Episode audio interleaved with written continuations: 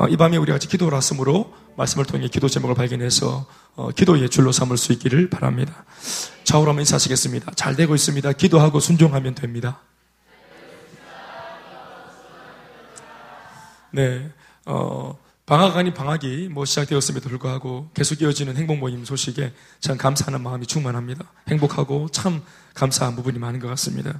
또 이런저런 기도응답들이 어, 또 일어나고 하니까 참 감사하고 참 하나님께 영광을 돌리고 또 우리 김홍매 자매의 남편 또 무죄 소식이 들려서 참 감사 하나님께 박수하시겠어 감사합니다. 하나님이 하신 줄로 믿습니다. 감사합니다. 아, 오늘 본문 말씀은 어, 이스라엘 백성과 어, 블레셋 어, 백성 간의 어, 이방인 간의 치열한 전쟁의 이야기입니다. 어, 오늘 5절부터 읽었는데 5절부터 읽은 이야기는 어, 이스라엘 백성과 어, 블레셋 백성 간의 두 번째 2차전 전쟁 이야기입니다. 2차전이 시작되어질 그 전쟁이 시작될 그 타이밍을 놓고 말씀이 오늘 시작되었습니다. 어, 사실 오늘 어, 두 번째 전쟁이라 말은 하고 있지만 어, 첫 번째 전쟁에서는 어, 이스라엘 백성들이 참패했습니다. 많은 전사자가 나왔고 그리고 이전에 이스라엘 백성 같지 않은 모습으로 그들은 아주 수모와 고통을 당했습니다. 무엇보다 하나님께서 그들 편에서 힘을 실어주지 않았습니다. 하나님이 도와주지 않았습니다. 하나님이 그들과 함께 해주지 않으셨습니다. 하나님이 침묵하셨습니다. 그래서 전쟁의 결과는 참패라는 어처구니가 없는 결과를 그들이 얻게 되었습니다. 그래서 한 번의 큰또 어, 실패를 인해서 낙심과 좌절과 큰 충격을 가지고 있는 그런 환경 속에 블레셋 백성들이 이참에 이스라엘을 끝내버리자 하는 이런 어떤 어, 태도와 자세로 지금 두 번째 전쟁을 지금 일으키려고 찾아오고 있는 중입니다. 그러니 첫 번째 패배를 통해서 상당히 많이 침체되고 영적으로도 의기소침해져 있을 것이 분명한 이스라엘 백성들한테는 이 두 번째 전쟁 소식은 굉장히 큰 공포의 어, 그 어떤 소식이 아닐 수 없는 겁니다. 굉장히 두려운 그런 환경이 아닐 수 없는 겁니다. 1차전, 2차전. 이게 과연 이스라엘 백성들의 이야기일까? 어, 이스라엘 백성들은 오늘날 교회를 말합니다. 이스라엘 공동체는 오늘날 교회 공동체를 의미하는 것입니다. 하나님의 백성들입니다. 예수 믿는 사람들의 개인적인 삶이라고도 볼 수 있습니다. 그들의 전쟁이 1차, 2차, 3차, 4차 계속 진행되는 것과 오늘 예수 믿는 우리의 삶이 삶 속에서 끊임없는 치열한 육체적으로, 영적으로, 정신적으로 수많은 전쟁들이 1차, 2차, 3차, 4차 펼쳐지는 것과 진배가 없는 그림이라고 보시면 되겠습니다. 우리들도 어, 세상 살아갈 때 승리만 하고 살지 않잖아요. 패배할 때가 있죠.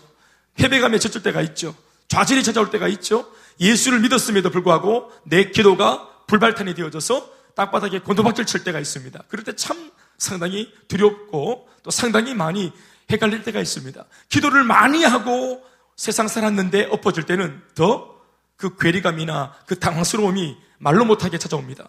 기도했는데 어떨 때보다도 예배를 잘 드리고 어떨 때보다도 새벽을 깨우고 어떨 때보다도 더 말씀을 묵상하고 큐티를 하고 셀가 정보임에 나오고 또 예배를 지키고 이런저런 교회가 하라 하는 거 다 하고 순종하고 열심을 다했는데도 내가 바랬던 것들이 곤도박질 칠 때 그럴 때 우리가 상당히 당황스러운 것은 우리가 내 실력 믿은 것이 아닌데 이번에 분명히 이번만큼은 내가 내 능력 믿은 것이 아니었고 철저하게 하나님 말씀 중심으로 내 딴 일을 한다고 했는데 그럼에도 응답이 없고 곤도박질 칠 때 이럴 때 예수 믿는 사람들일수록 더 당황하게 되는 것입니다. 그러니까 2차전이 찾아오면 이거 자체가 우리에게 극심한 공포가 되는 것입니다. 그리고 두 번째까지 졌는데 세 번째 전쟁이 또 있고 네 번째 전쟁이 또 있고 이러면 예수를 믿어도 존재 오히려 예수를 믿기 때문에 더 극심한 공포가 생길 수 있다는 것입니다. 오늘 우리는 이러한 면에서 오늘 이 이스라엘 백성들의 이야기를 우리의 삶에 잘 대입해서 우리들도 내가 원치 않는 결과와 또 참패 속에 다시 살아내어야 할 내일이 남아있는 우리들의 삶이기 때문에 얻어야 할 교훈들이 많다고 봅니다. 당황하지 말고 이럴 때 어떻게 하면은 이러한 부분들을 우리가 하나님 앞에서 회개할 수 있고 돌이킬 수 있고 어디서 무엇이 어떻게 잘못되었는지를 말씀을 통해 발견할 수 있는 지혜가 있기를 예수 이름으로 축원합니다. 오늘 첫 번째 전쟁 패배하고요. 그들이 깨달은 지혜는 뭐냐 하면 하나님의 언약궤가 우리 가운데 부재되었기 때문에 전쟁을 진 것이다 하면서 하나님의 언약궤를 가지고 오자 하면서 하나님의 임재를 상징하는 어, 하나님의 언약궤를 그들이 전쟁터에 가지고 오기로 결단을 합니다. 첫 번째 전쟁을 통해서 그들이 깨달은 교훈은 단 한 가지. 하나님의 언약계가 없었기 때문이다. 그러니 두 번째 전쟁, 쫄지 말고 하나님의 언약계를 앞장 세워보자. 이것이 그들의 전략이요. 그들의 깨달음이었습니다. 어찌 보면 이것이 신앙적인 결단이요. 신앙적인 선택이라고 볼 수 있지만 오늘 말씀을 더 깊이 들어가 보면 이것이 완전히 아니라는 사실을 발견하게 됩니다. 어쩌다 하여튼 어, 드디어 어, 그들이 요청했던 언약계가 이제 저 뒤쪽 어, 후방 후 이제 어, 후방에 있던 이 언약궤를 전방으로 끌고 들어옵니다. 드디어 오늘 5절 말씀을 읽어보면 여호와의 언약궤가 진영에 들어올 때라고 하는 것으로 보아서 드디어 언약궤가 이제 이스라엘의 진영에 당도했던 모양입니다. 그랬더니 이스라엘 진영에 언약궤가 당도한 이 한 가지 사건 하나로 어, 제각기 다른 이스라엘의 반응과 그리고 멀리 떨어져 있는 블레셋 진영의 반응 각각 두 개의 다른 반응이 등장합니다. 사건은 하나입니다. 이스라엘 백성들이 신봉하는 언약궤가 전쟁터에 당도했습니다. 이한 가지 사건으로 이스라엘 백성들이 보이는 반응과 적진, 블레셋 사람들이 보이는 반응, 두 가지 반응이 나타납니다. 먼저 이스라엘 진영 쪽에서 나타나는 반응을 보면 한마디로 말하면 엄청난 승리의 환호가 충만하게 울려 퍼집니다. 5절 말씀을 다 같이 읽어보시겠습니다. 시작.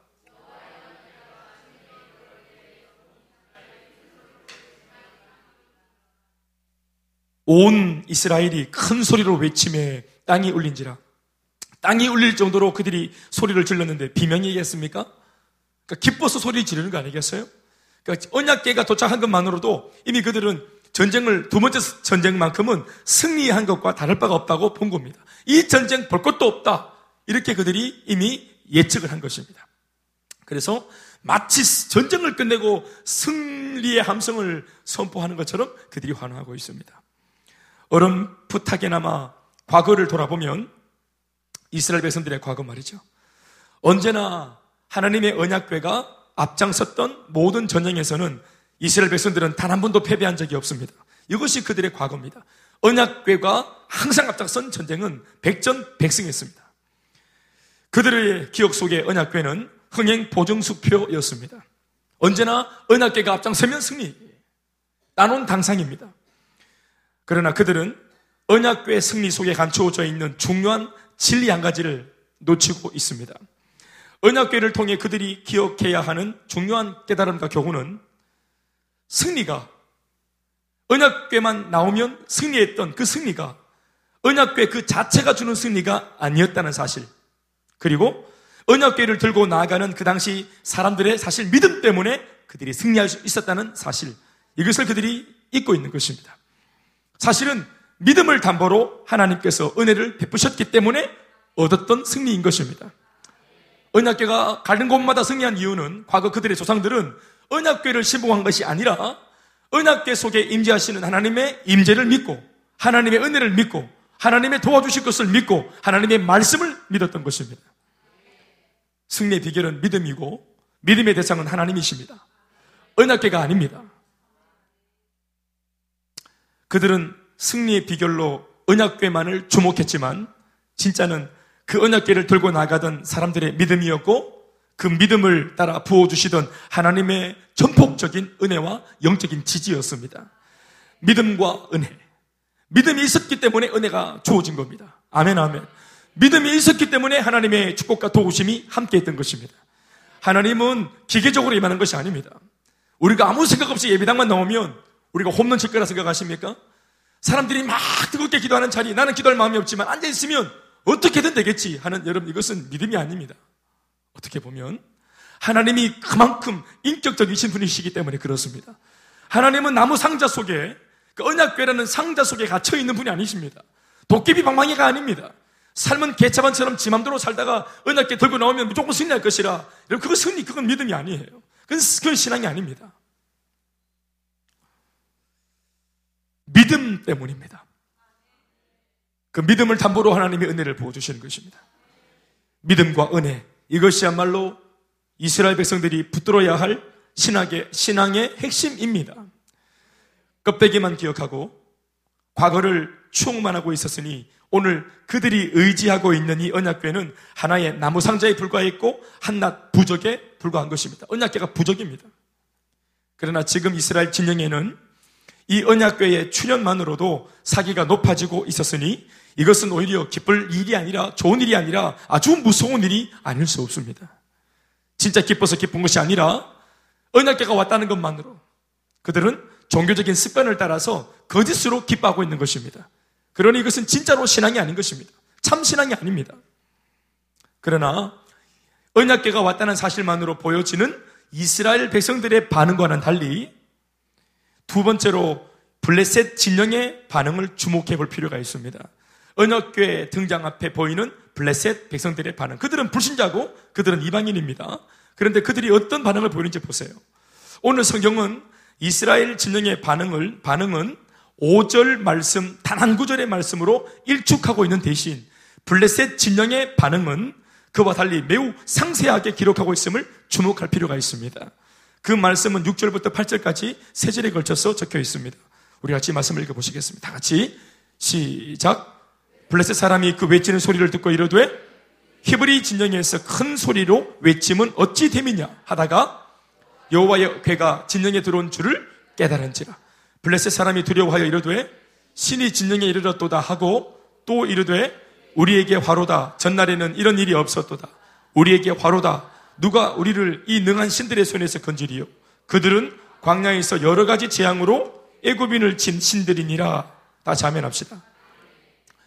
지난번 1차 전쟁에서 이스라엘 병사 7천 명을 죽이고 의기양양해 있던 블레셋은 2차 전쟁을 목전에 두고 갑자기 사기가 오른 이스라엘 진영의 반응 앞에 지금 굉장히 당황한 기색을 보이고 있습니다. 왜냐하면 그들의 반응이 상식적이지 않기 때문에 그렇습니다. 왜냐하면 지난번 1차 전쟁 때 그것도 며칠 전에 정말 죽도록 두둑이 많고 7천 명이나 되는 수많은 남성들이 다 죽음을 당했어요. 그러니까 엄청난 패배를 지금 당한 이스라엘 백성들이 지금 기가 죽었다는 얘기를 듣고 전쟁을 하러 왔는데 블레셋 입장에서는 그런데 전쟁터에 막상 와보니까 이스라엘 백성들이 기뻐하고 환호를 하고 함성을 짓고 있고 뭔가 충만한 모습을 보이고 있는 것입니다. 그러니까 이방인들이 뭔가 아주 그냥 육감적으로 아주 그냥 뭔가 좀 이게 본능적으로 뭔가 지금 좋지 못한 느낌이 있는 겁니다. 아니 저 담대함은 뭐지? 아니 저 설명 안 되는 저 어? 용감함과 저 담대함은 저 근거는 뭐냐는 거예요. 지난번 그토록 쥐어박았는데 어디서 저런 용기와 어디서 저런 담대함이 나왔는가 하는 것입니다. 상식적이지 않은 이스라엘 백성들의 반응입니다. 6절 말씀에 블레셋 사람이 그 외치는 소리를 듣고 본 것이 아닙니다. 멀리서 소리를 들었습니다. 그들의 함성 소리. 그 소리를 듣고 이르되 자기들끼리 하는 말이 히브리 진영에서 히브리란 말은 이스라엘 백성들을 말하는 겁니다. 저 이스라엘 백성들의 진영에서 큰 소리로 마치 승리한 것처럼 승리의 함성을 외치면 어찌 됨이냐라고 적고 있습니다. 그 당시 고대 시대에는 공동의 목표를 위해서 나라와 나라끼리 민족과 민족 간에 쉽게 동맹을 맺는 일이 비일비재했던 터라 혹시나 이스라엘 백성들이 용병을 불려드린 것이 아닌가 하는 의혹이 있었던 것 같습니다. 블레셋 백성들은 그렇게 생각을 했던 것 처음에는 용병 데려왔나? 동맹 맺었나? 그러나 이런저런 예상과 추측이 난무하던 찰나 블레셋 진영의 사람들 모두가 일제히 깨달은 것 하나가 있었는데 불신자들이 이런저런 얘기 하다가 아니다 그것도 아닌 것 같아 또 뭐라고 뭐라고 얘기하니까 아 그것도 아닌 것 같아 그런 정도로 저렇게까지 기뻐할까 아닌 것 같아 이 불신자들이 자기들끼리 막 머리 안 좋은 머리를 막 굴려가면서 계속 아이디어를 내고 막 뭔가 저걸 알려고 애를 쓰다가 그들이 딱 한 가지로 일축되어서 아주 한 가지로 딱 결론을 본 게 뭐냐 하면 그래 그걸 거야 라고 그들이 한 가지로 만장일치로 그걸 거야 라고 그렇게 쇼부를 본 내용이 뭐냐 하면 여호와의 언약궤입니다. 여호와의 교회. 이스라엘 백성들이 지금 저렇게까지 사기가 올라와 있는 이유는 그들이 믿는 여호와 하나님의 언약궤가 지금 저들의 진영에 왔기 때문일 것이다. 이것이 불신자들의 결론입니다. 여러분, 상당히 이런 결론 내리기 어렵습니다. 예, 정말로 어려운 확률입니다. 그들이 영적인 머리가 있습니까? 그들이 신앙적인 사고를 할 수 있습니까? 불신자입니다, 여러분. 그런데 지난날 우리한테 그렇게 당한 저 예수 믿는 애가 이번에 다시 나타났는데 저렇게까지 기뻐하는 어? 지난번에 그렇게 우리한테 막 그냥 예수 믿는다는 것 때문에 타박당하고 우리한테 그냥 고통당하고 욕먹고 그렇게 집에 갔는데 오늘 이렇게 직장에 다시 저렇게 해같이 밝은 얼굴로 나타나 있는 이유가 저게 뭐겠노? 저게 무슨 어? 부인이 하는 뭐 저 주식이 잘 됐나? 어? 아니면 저기 뭐 처갓집에서 어디 뭐 저 대박이 났나? 뭐좀 가다가 뭐 돈을 주웠나? 이런 것들로 보통 결과를, 결론을 내려야 되는데 이 불신자들 주제에 미안합니다. 이렇게 말해서. 그 불신자들 주제에 그들이 저것은 분명히 기도해서 선능이 충만하게 임했기 때문이고 이번에 우리 아무도 모르게 14주 동안이나 훈련을 해가지고 이번에 졸업했기 때문이다. 이렇게 말을 한 겁니다. 분명히 저것은 세계비전 제자대학 2학기를 졸업했기 때문이다. 이렇게 결론을 내는 거예요. 그러니까 이게 말이 됩니까? 우리들 안에서도 그런 결론을 내기 어렵잖아요 훈련받고 양육받는다고 사람 변화되나? 우리도 이렇게 기도한다고 되나? 우리도 이렇게 생각하는데 불신자들은 기도했기 때문이야. 저들이 은혜 응답을 받았기 때문일 거야. 이렇게 생각을 하는 거예요. 정답입니다. 하나님의 언약계가 왔기 때문입니다. 필시 여호와의 언약궤가 지금 막 이스라엘 진영에 들어온 것이 분명하다 하는 것에 있어서 예상이나 추측이 아닌 이스라엘의 반응으로 미뤄보아 확실하다고 블레셋 사람들은 거의 확신을 하고 있습니다. 중요한 것은 블레셋 사람들이 이 사실을 눈으로 직접 확인한 것이 아니고 목격한 것이 아니라 스스로 깨달았다. 스스로 깨달았다는 사실이에요. 이게 기가 막힌 사실입니다. 6절 중반부 말씀에 적고 있기를 히브리 진영에서 큰 소리로 외치면 어찌 되느냐 하다가 하다가 어떻게 된 거냐? 이것 저것 막 여러 가지 이유를 대고 막 그렇게 하다가 결론적으로 언약궤 하나님의 여호와의 언약궤가 진영에 들어온 줄을 스스로 깨달았다 이렇게 말하고 있는 겁니다. 여기서 말하는 깨달았다라는 표현은 문맥의 흐름상 조금 바꾸어서 표현해 보면 믿었다 혹은 확신했다라고 표현해도 무방합니다. 6절 중반부 말씀을 이런 식으로 다시 표현해 보면 이렇게 되겠죠. 히브리 진영에서 큰 소리로 외침은 어찌 됨이냐 하다가 여호와의 언약궤가 진영에 들어온 것이라고 믿었다. 혹은 여호와의 궤가 진영에 들어온 것이 분명하다고 그들은 확신했다. 전혀 문장에 손색이 없죠? 깨달았다는 것. 그들이 그렇게 믿었다는 것. 그들이 그렇게 확신하고 있다는 것. 불신자들인데. 영적으로 깨달음이 생긴 것입니다. 안 받는데도 깨달아진 겁니다. 하나님의 임재를 불신자들이 안 받는데도 깨닫고 있습니다. 블레셋 사람들이 언약교회 출연에 대하여 예상하는 정도가 아니라 100% 확신하고 있다는 단서가 7절과 8절 말씀에 바로 나타나는데요. 그것은 바로 그들이 가지고 있는 두려움 때문입니다. 언약계가 왔다. 아, 그냥 그런 게 왔구나. 이 정도가 아니라 하나님의 언약계가 왔다라는 사실을 100% 믿고 있다는 것을 통해서 이걸 믿고 있기 때문에 그 순간, 그것을 확신하는 순간, 블레셋 사람들 마음속에 두려움이 갑자기 임하는 겁니다. 7절과 8절 말씀에 담겨 있는 블레셋 사람들의 두려움을 확인해 보시죠. 다 같이 읽습니다. 시작.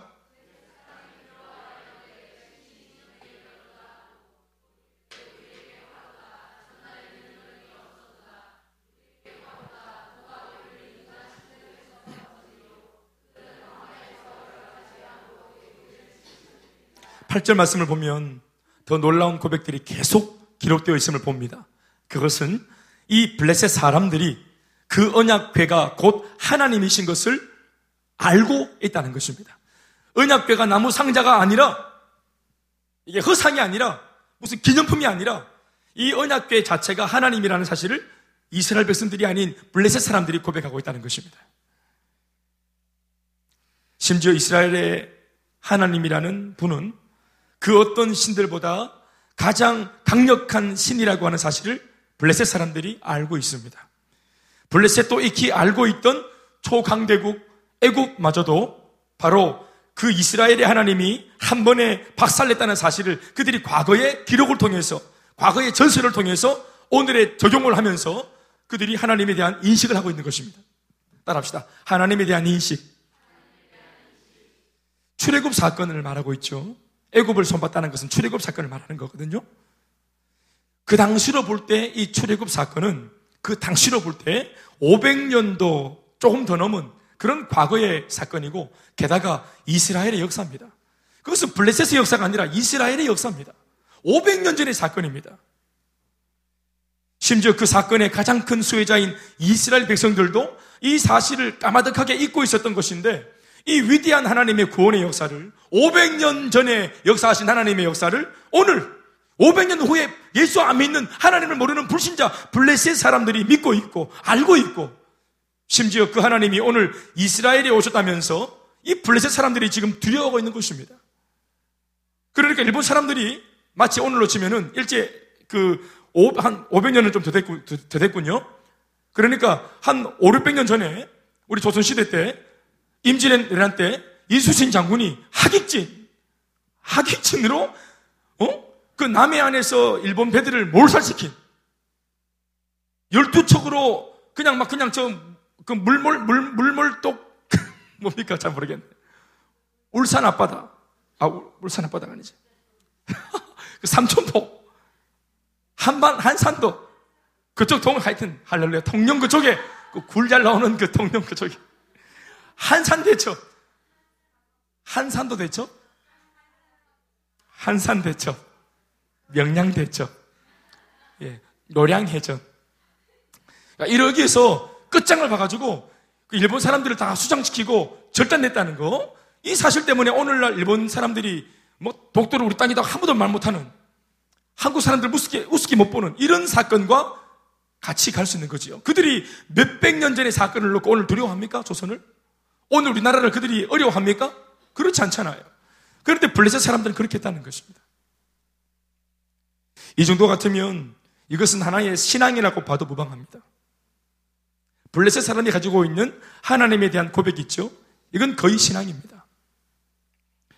적어도 하나님의 실존에 대하여 알고 있고 하나님의 실존에 대하여 그들이 믿고 있고 게다가 실제로 그들은 그 하나님을 두려워했기 때문입니다. 지금까지 그 당시에 이스라엘 백성들의 문제가 뭐였냐 하면 하나님을 아무도 두려워하지 않는다는 사실입니다. 돈 있는 사람들, 먹고 살 만한 사람들, 그냥 하나님이 복을 주시니까 이 복이 너무 당연시 되고 자연시 되어서 내가 아무렇게나 살아도 하나님은 용서해 주시고 내가 아무렇게나 살아도 하나님 복 주시고 아무도 하나님을 두려워하지 않는 거예요. 그게 그 당시 이스라엘 백성들의 문제였습니다. 그래서 하나님이 하나님이 부재된 사실이 얼마나 두려운지 알라고 첫 번째 전쟁에서 하나님이 침묵하신 겁니다. 하나님께서 도와주지 않으면 그들은 블레셋을 만났을 때 백패할 수밖에 없습니다. 백전 백패할 수밖에 없어요. 질 수밖에 없어요. 이게 얼마나 무서운 일입니까? 하나님이 우리와 함께 하지 않으면 우리는 이 땅을 살아갈 힘이 없다는 사실. 오히려 예수 믿는 사람들이 믿음 하나가 유일한 무기지 예수 믿는 사람들이 예수 믿는 바람에 평생 저 같은 경우는 한 30년 가깝게 예수 믿는 바라보고서 세상적인 어떤 것, 것들을 준비 안 했어요, 거의. 예를 들어서. 그런데 예수가 이게 거짓말이고 하나님께서 계시는 것이 아니고 이 모든 것이 거짓이라면 평생을 예수 믿어왔던 사람들만큼 이 땅을 살아갈 가는 사람 입장에서 두려운 일이 어디 있겠어요? 우리 진짜 망하는 거예요. 예수 믿는 사람들만큼 바보 되는 사람 없는 거예요. 이 세상 살아갈 때. 예수 안 믿는 사람들은 뭐라도 준비라도 해놨죠. 우리는 뭘 준비한 게 뭐가 있습니까? 우리는 하나님 한번 믿고 이때까지 그냥 빈손 그냥 이렇게 내, 내밀고, 어? 하나님 능력 의지하고, 내가 지금 빈손이지만 기도하면 응답 주신다. 이 손 가득 채워주신다. 이거 하나 믿고, 하나님 백 하나 믿고 달려왔는데, 그 하나님이 거짓이라. 침묵하신다. 나를 버렸다. 이게 얼마나 두려운 것입니까?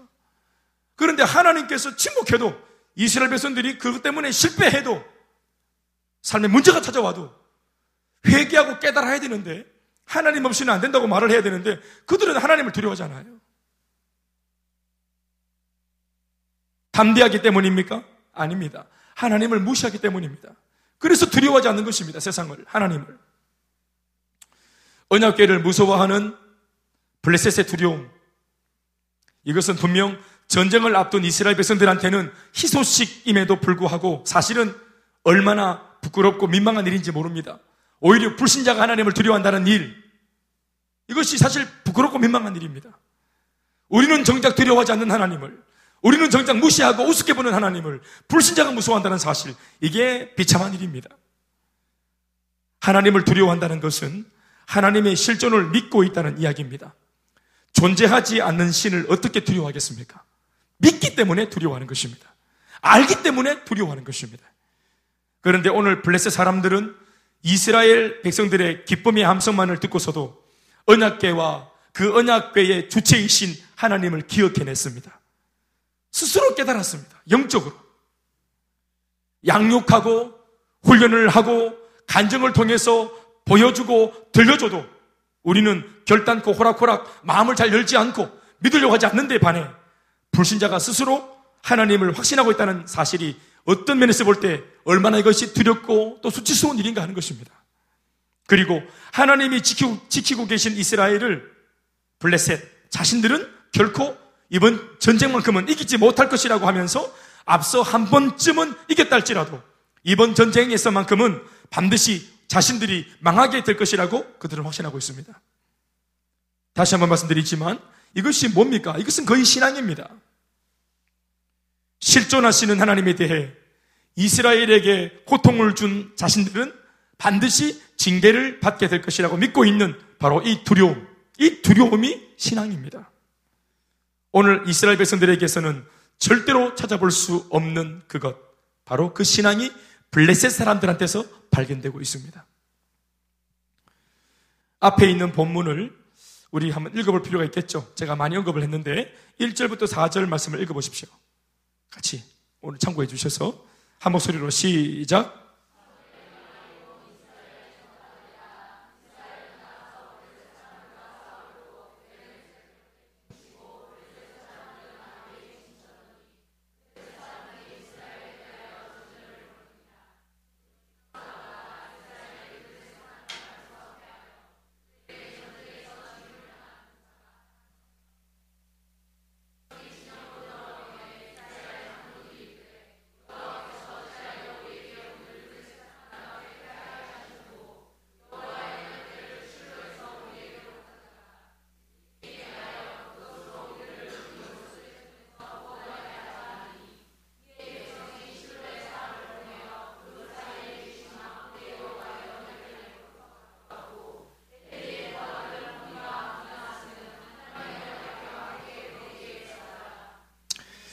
방금 읽어본 말씀을 통해서도 알다시피 정작 이스라엘 백성들 자신은 하나님을 인격적으로 믿지 않는다는 것을 우리가 알 수 있습니다.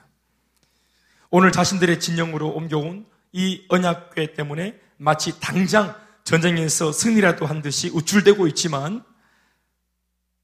그 신앙은 죽은 신앙이며 하나님을 향한 인격적인 신앙이 아닙니다.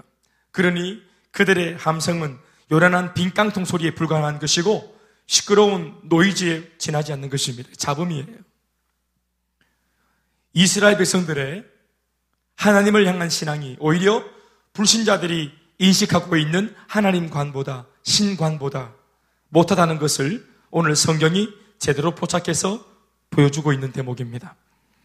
오늘 예수를 믿고 있고 교회를 다니며 또 예배 생활을 하고 있고 기도 생활을 하는 우리 자신들을 보십시오. 또 우리 교회만이 아니라 오늘 우리가 말하고 있는 이전보다 훨씬 더 많이 지금 침체되었다고 말하는 우리네 교회들, 우리 지역 교회 아니면 다른 도시, 뭐 한국 교회라고 그렇게 크게 거들먹거릴 것도 없이 이 많은 이 땅에 있는 교회들을 보십시오. 예수를 믿으면서도 염려, 걱정, 근심에 늘 붙들려 살아가는 우리 예수 믿는 사람들의 모습을 보십시오. 교회를 다니면서도 기쁨이 없고 전통과 제도에 얽매여 교회에 대한 자부심을 잃어버리지 않고 있는가 말이에요. 자신의 교회를 자랑할 것이 있는가? 있다면 무엇을 자랑할 것인가? 기독교를 자랑할 것이 있는가? 내가 믿는 예수님 하나님, 우리 교회, 우리를 뭐 자랑할 것이 있는가? 기도에서 응답받은 것이 있는가? 뭘 자랑할 것입니까? 화려한 건물, 많은 재정, 사회적으로 높은 지위의 사람들이 우리 교회를 함께 다니고 있다는 어떤 그런 사실들, 교회 엘리베이터가 있다는 거, 교회 조명이 좋다는 거, 교회 샤워실이 있고 뭐 운동장이 있다는 거, 교회에 대하여 무엇인가 자랑할 것이 있기는 한가 말입니다. 또한 예배를 드리고 기도를 하면서도 하나님께서 나의 예배를 받으신다는 사실, 또 내가 기도하면 반드시 주님이 응답하신다는 사실에 대해서 아무런 기대감이 없는 이런 불신의 모습들이 우리 안에 오히려 있지 않는가 하는 것입니다. 분명 이름은 우리가 성도고 하나님은 내가 믿는 하나님인데 불신자들은 믿음도 없는데 그들은 인정하는 하나님을 우리가 그만큼도 인정하지 못하는 것 말입니다. 언약궤가 아니라 하나님을 소유한 것으로 행복해져야 합니다. 하나님을 통한 그 어떤 부산물로 인하여서 행복한 것이 아니라 하나님 당신 자신을 내가 소유했다. 그분은 내 아버지다. 라는 사실이 진짜 행복이어야 합니다.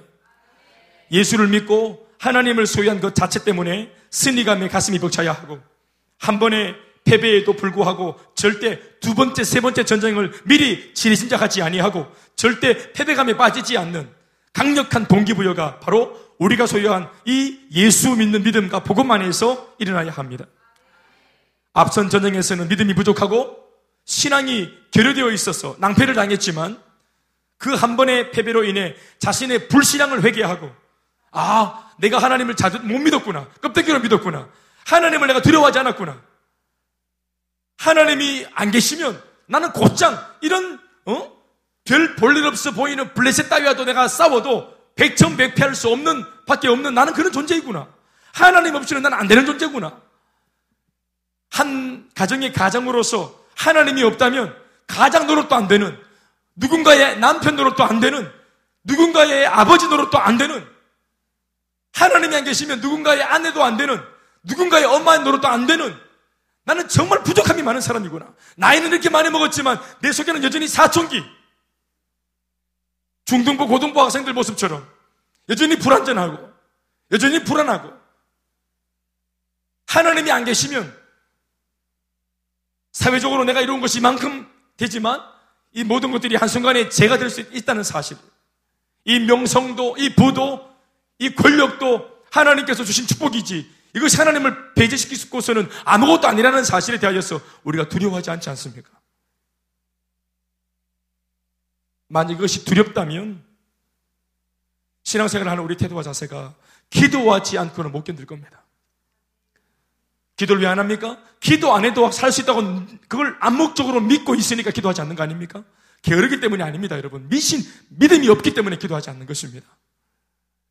바빠서 예배를 못 나오는 것이 아니라 예배 가운데 임자신 하나님의 존재를 믿지 않기 때문에 예배를 등한치 않은 것입니다. 우리가 사랑하지 못할 만큼 부족함이 있는 것이 아니라 하나님이 나를 향하여 이렇게 엄청난 용서의 사랑을 부어 주셨다는 사실을 우리가 실감하지 못하기 때문에 이런 사랑을 받은 내가 다른 사람을 사랑하는 것이 이게 자연스러워야 되는데 사랑이 안 되고 용서가 안 되고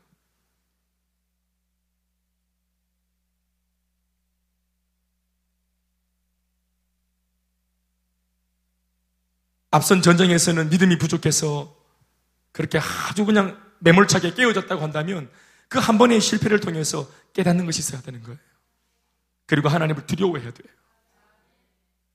그리고 회개해서 하나님을 다시 붙들 수만 있다면 하나님께서 결코 우리를 두 번 다시 부끄럽게 하지 않을 겁니다. 그당, 그, 다, 그 당시 이스라엘 백성들을 두 번 다시 부끄럽게 하지 않으셨을 겁니다. 그런데 그들이 한 번의 실패 이후에 붙잡은 것은 하나님이 아니라 나무 상자였습니다. 오늘도 살아계신 실존하시는 하나님이 아니라 지식적이고 관념적인 이론이었습니다. 심지어 오늘 본문 구절을 읽어보면 이스라엘 백성들에게는 침묵해 오시던 하나님께서 오히려 블레셋 사람들에게 나타나셔서 블레셋 사람들을 격려하고 블레셋 사람들을 불신자들을 응원하고 계시다는 사실을 발견하게 됩니다. 이것은 참으로 충격적인 사건입니다. 9절과 10절을 읽어보시겠습니다. 시작.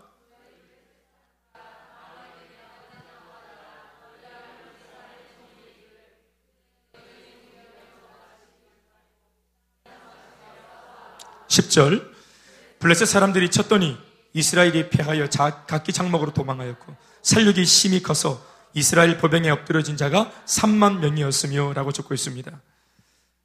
앞서서 3천 명이 죽었는데 그 다음 죽은 사람이 3만 명이었습니다. 10배나 더 되는 사람들이 죽었습니다.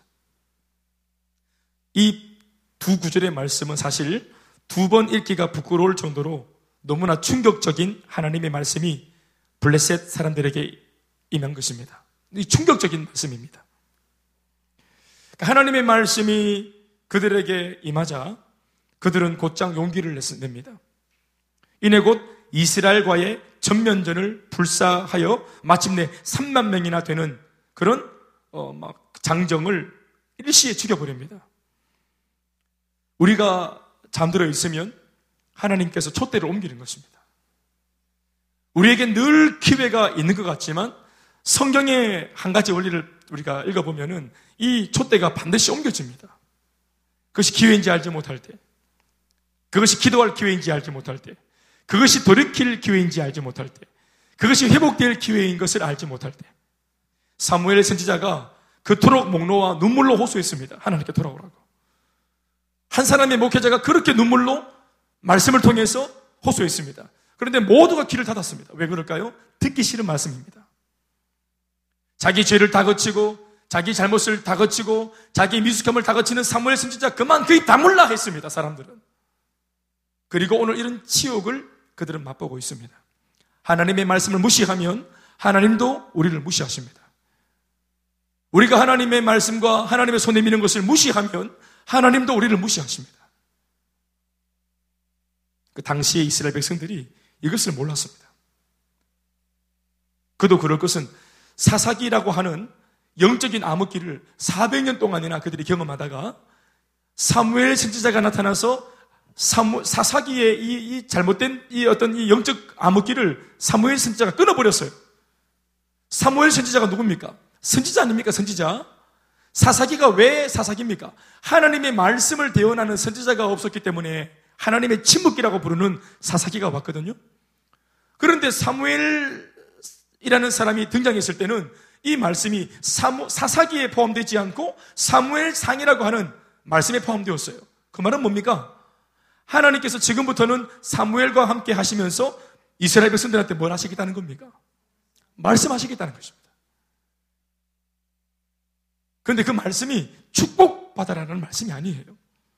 하나님의 말씀이 은혜가 되는 것은 뭐냐 하면 이스라엘 백성들이 잘못 살았을 때 선지자를 통해서 그들이 지은 죄에 대하여서 하나님이 말씀을 통해서 조명하시는 겁니다.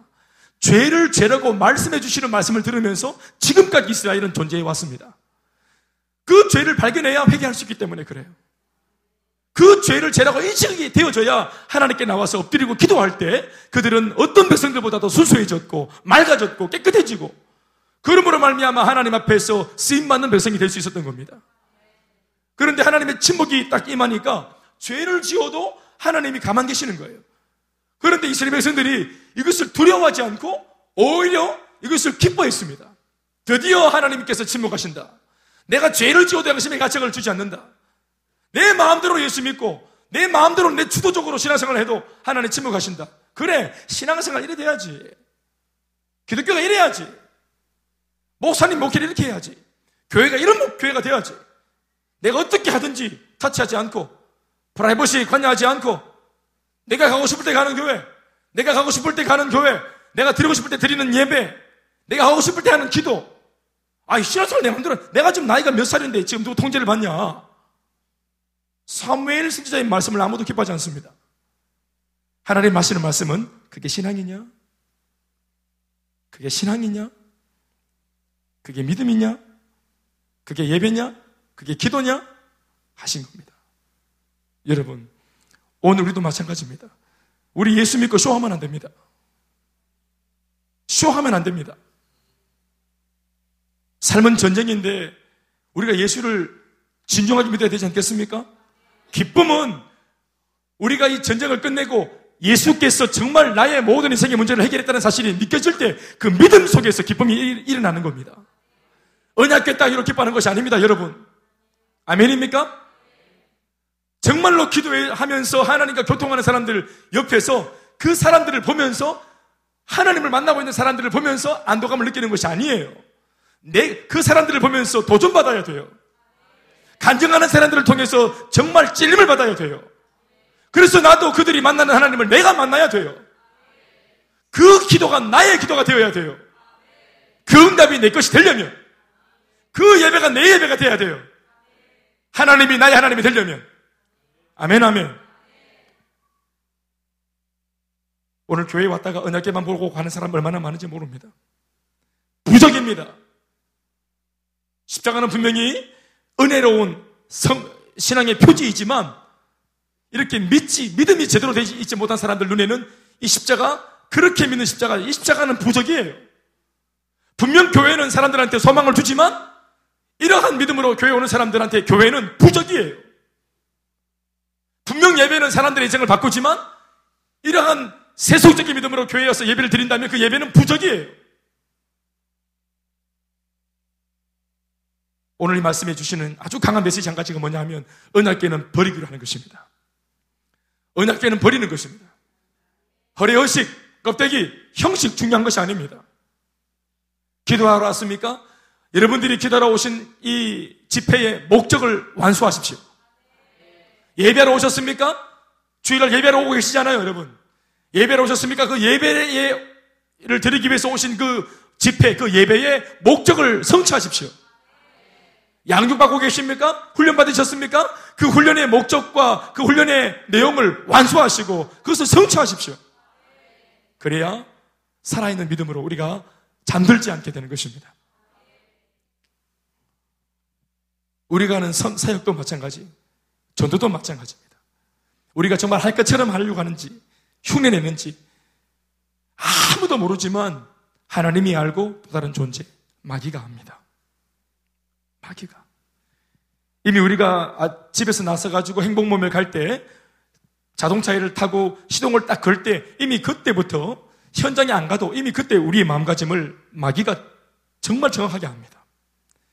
예배당 가기 위해서 가, 가정을 나오는 집에서 나오고 있는 여러분들의 태도와 자세, 자세를 통해서 우리가 정말 예배를 드리려고 하는지 마귀가 기가 막히게 합니다. 여러분 이 충격적이지 않습니까? 우리들한테는 침묵하신 하나님께서 불신자들한테 너 담대해서 저 예수 믿는 저 대원이 박살내라. 저 핍박해라 저거. 저 근술마가 생교회에서 핍박해라 저거. 야, 너 왜 두려워하니? 그러니까 하나님이 마치 이 마귀 편에 서가지고 마귀한테 악한 영들한테 용기와 담대함을 주고 계시는 겁니다. 저것도 기도하고 있지만 별거 아니다 저거. 너 저 기도한다고 다 두려워하지 마라. 기도가 진짜가 있고 가짜가 있대. 하나님이 오히려 마귀 편에 있어가지고 이러고 있는 겁니다, 지금. 이거 아시겠습니까? 대장부가 되라고 하지 않습니까? 블레셋 사람들한테 하나님 하신 말씀이 너희들 쫄지 말고 대장부가 되라. 쟤네들한테 지배당하지 말고 너희들이 지배해라. 강하고 담대해라. 이 말씀을 하나님이 마귀한테 하고 있어요. 충격적인 사건이에요. 두 번 읽기가 정말 민망할 정도의 사건이에요. 그러나 이것도 충격적이지만 이 전쟁에서 가장 충격적이고 가장 치욕적인 장면은 다른 게 아니고 하나님의 언약궤를 블레셋 사람들한테 빼앗기는 사건입니다. 타락한 제사장의 두 아들 홈니와 비나스의 죽음은 당연한 것이라 치더라도 하나님의 언약궤를 빼앗긴 이런 유의 사건은 실로 이스라엘의 모든 역사 가운데 가장 치욕스러운 장면이 아닐 수 없습니다. 이 무시무시한 사실이 엘리 제사장이라고 하는 사람, 그 당시 그 시대를 책임졌던 제사장인데 아주 타락하기 말로 못할 정도로 타락한 제사장. 이 엘리 제사장한테 전해지자 충격을 받은 그는 그 자리에서 바로 자빠져서 목이 부러져 가지고 즉사해 버립니다. 그리고 마침 만삭이었던 비누아스의 아내, 비누아스는 바로 엘리 제사장의 아들입니다. 그러니까 그의 아내, 며느리를 말하겠죠. 비누아스의 아내는 갑작스러운 진통과 함께 아기를 출산하게 되는 상황이 연쇄적으로 지금 일어납니다. 그런데 이스라엘 백성들이 패배하고 그것도 두 번이나 전쟁에서 지고 하나님의 언약계까지 뺏기고 또 목회자의 도와들은 죽고 목회자도 그 소식을 듣다가 자 의자에서 자빠져가지고 목이 부러져서 죽고 이런 설명할 수 없는 수많은 일련의 사건들에 왜 일어났는가 하는 이 모든 의문들이 뜻밖에도 이 아이의 출산 과정을 통해서 그 전말이 다 드러납니다. 19절에서 22절까지 말씀인데 읽어보시겠습니다. 어, 마지막 말씀이죠? 읽어보십시다. 시작.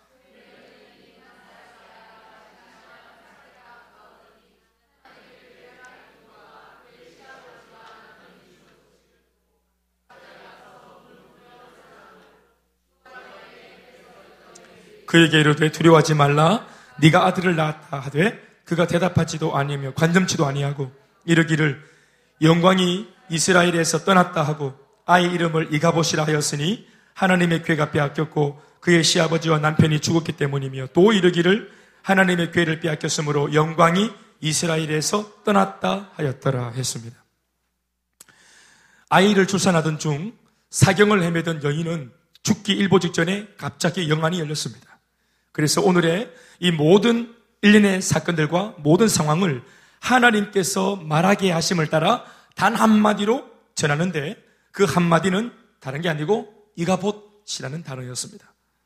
그것이 그의 유언이었습니다. 이가봇 하고 죽은 것입니다. 이가봇은 자기가 방금 낳은 이 태어난 아기의 이름입니다. 그 뜻은 22절 말씀에 있는 것과 같이 하나님의 괴를 빼앗겼으므로 영광이 이스라엘에서 떠났다라는 뜻입니다. 따라합시다. 영광이 이스라엘에서 떠났다. 언약궤를 빼앗긴 것은 물리적인 사건입니다. 그러나 이 여자는, 이 여인은 멀리 떨어져서 후방에서 이 소식을 전해 들으면서 영적인 영안이 갑자기 열려가지고 해석을 하게 되는 거예요. 이 모든 상황을, 그 당대에 있었던 모든 사건을 한마디로 해석하기를, 딱 진단하기를 다른 게 아니고 이것은 이가봇이다. 하나님이 떠나신 것이다. 그래서 우리가 이렇게 망하고 있는 것이다. 그렇게 말하는 것입니다. 이가봇. 하나님의 영광이 하나님을 믿는 백성에게서 떠난 사건입니다. 말씀 드겠습니다 이전에 있었던 첫 번째 전쟁의 패인은 준비가 안 된 미숙함이었다. 라고 한다면, 그도 그럴 것은 사사기 400년 동안 기도가 없었지, 예배가 없었지, 자기 마음대로 살았으니까.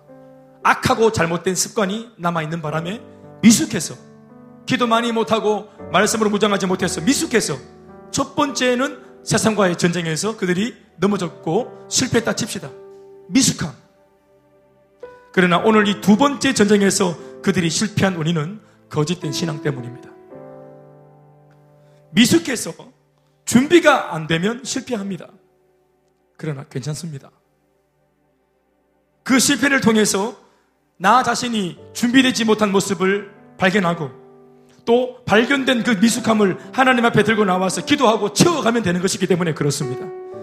미숙함은 죄가 아닙니다. 그것은 실수입니다. 미숙함은 죄가 아닙니다. 그러나 한 번의 미숙함 때문에 얻은 한 번의 실패. 그러나 이 미숙함이 어떤 결과를 초래할 수 있다는 것을 깨달은 첫 번째 실패를 통해서 미숙함을 보완하고 미숙함을 회복하려고. 아, 기도 안 하는 미숙함이 이런 결과를 초래하는구나. 껍데기 신앙으로 살아가는 이런 미숙함이 이런 결과를 초래하는구나. 이런 위장된 신앙이 결국 영적 세계는 요령이 없구나. 영적 세계에는 요행이 없구나. 심은 대로 거두는 거구나. 아, 기도 안 하는 미숙함 때문에 이렇게 꼬라박았다. 말씀으로 준비되지 못한 바람에 꼬라박았고, 성경으로 충만하지 못한 바람에 유혹이 올 때 자빠졌다. 미숙함이라 할 때 그건 죄가 아닙니다. 그러나 이것이 죄로 넘어가는 단계가 있는데 그게 뭐냐 하면 미숙함을 통해서 실패를 경험했음에도 불구하고 안일하게 여전히 자기가 가지고 있는 미숙함을 방치하는 것. 실패를 왜 경험하게 하셨습니까? 하나님이 깨달으라고. 더 이상 미숙하지 말라고. 더 이상 미숙한 채로 있지 말라고. 그러면 너 두 번째, 세 번째 또 당한다. 그러니 너 그러지 마라. 한 번으로 족하지 않니? 그러니 이왕지사 실패한 것을 통해서 네가 무엇이 부족한지를 깨닫고 후회해 주시고 꾸짖지 아니하시고 넉넉하게 주시는 하나님께 나와서 요청해라. 구해서 얻어라. 찾으려고 해서 찾아버려라. 두드려서 열어라. 언제까지 한탄하고 한숨 쉬고 있을래? 과거의 좌, 좌절과 실패는 과거의 것이다.